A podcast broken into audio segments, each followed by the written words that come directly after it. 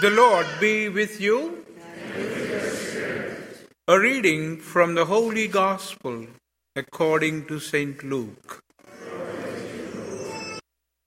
Jesus said to his disciples, There will be signs in the sun, the moon, and the stars, and on earth nations will be in dismay, perplexed by the roaring of the sea and the waves.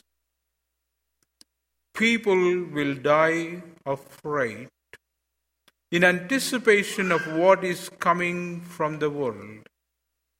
For the powers of the heaven will be shaken. And then they will see the Son of Man coming in a cloud with power and great glory. But when these signs begin to happen, stand erect and raise your hands because your redemption is at hand. Beware that your hearts do not become drowsy from carousing and drunkenness and the anxieties of daily life, and that day catch you by surprise like a trap. For that day will assault everyone who lives on the face of the earth. Be vigilant at all times and pray that you have the strength to escape the tribulations that are imminent and to stand before the Son of Man. The Gospel of the Lord.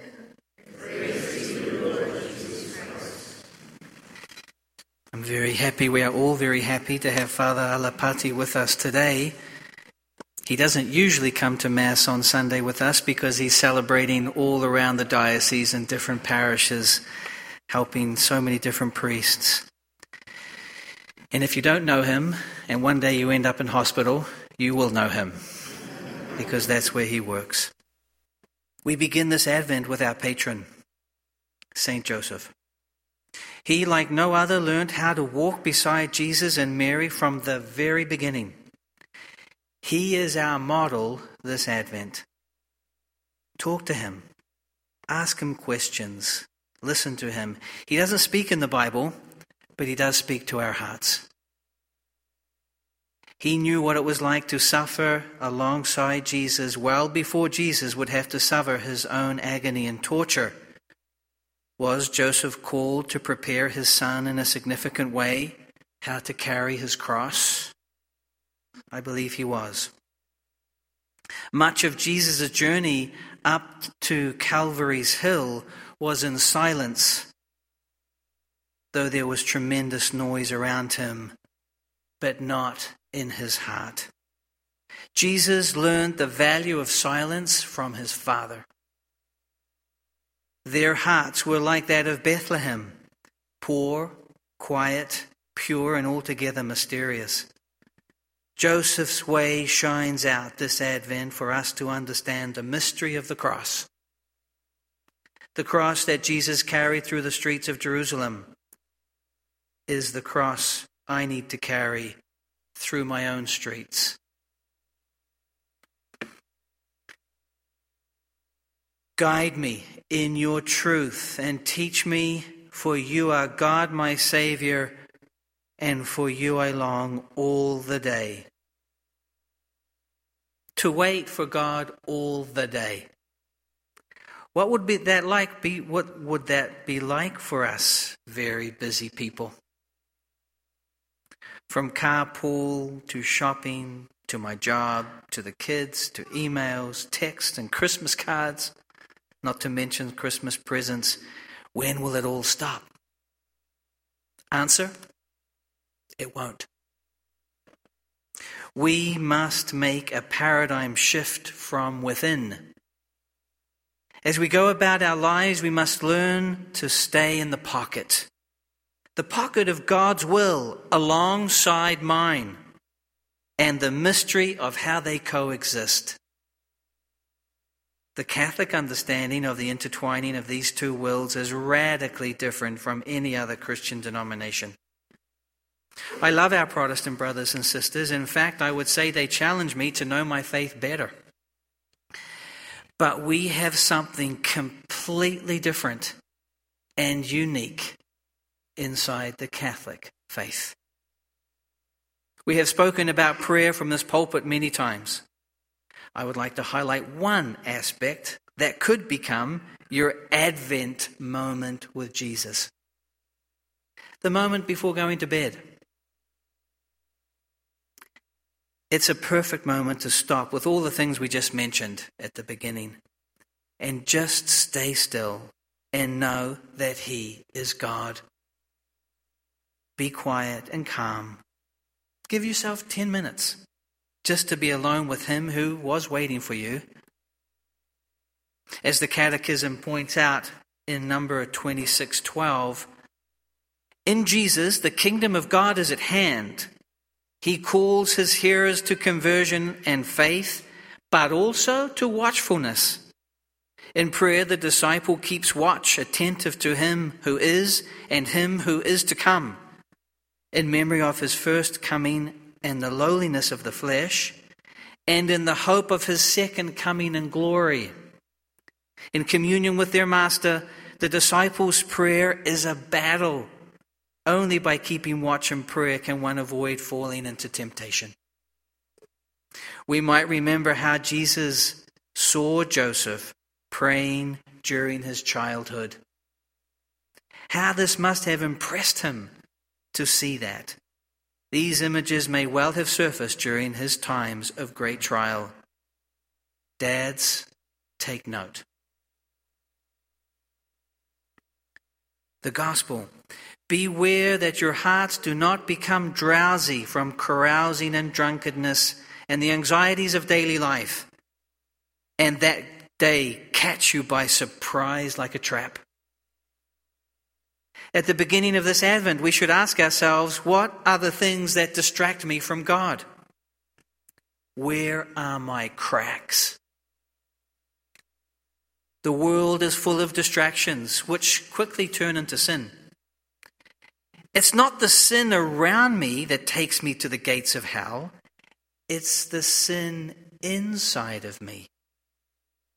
When I let the noise of this world get in, it takes grace to get it out. When people realize that they have lost grace and they see they are not living, they find in confession new life. What are my addictions? Take them into the desert with Jesus. There is nothing that entices us to go into the desert. We will want to turn back. Why did you bring us into this desert? The Israelites said to Moses. But it was for this very reason you didn't want to go, that you need to be there. Without suffering, there is no purification. Without purification, there is no new growth. And if I am not growing, I am dying on the vine. St. Paul, may the Lord make you increase and abound in love for one another and for all. The measuring stick for those who would like to know how they are doing in life is wrapped up in this statement. If the Lord is front and center of my life, if the church is front and center of my life, is if my family is front and center of my life, then I am going to abound in love. It's been said for the last 2,000 years that God is love.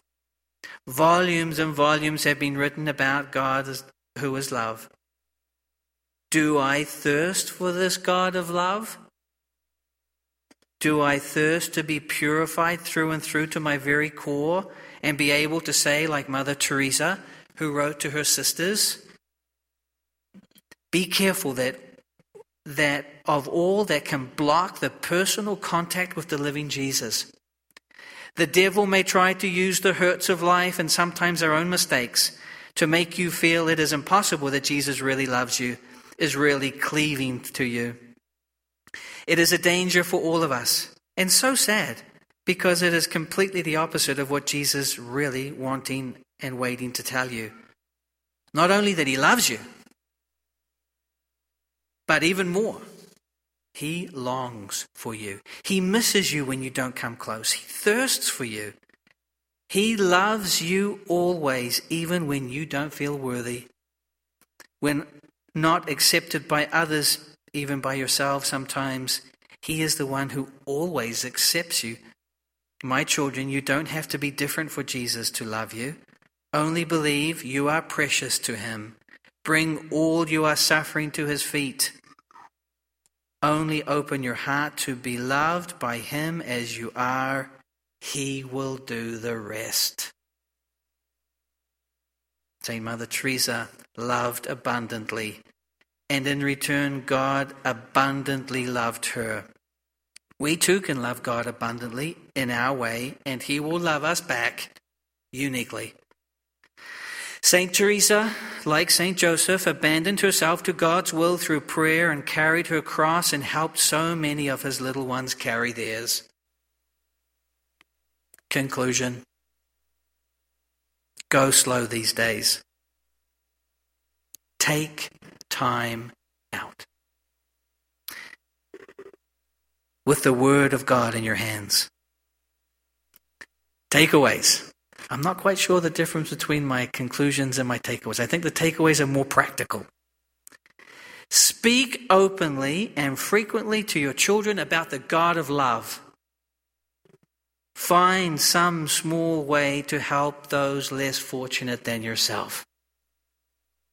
Imagine if everybody this week just did that, found someone to do something for someone else less fortunate than ourselves. Lastly, this may be for our young people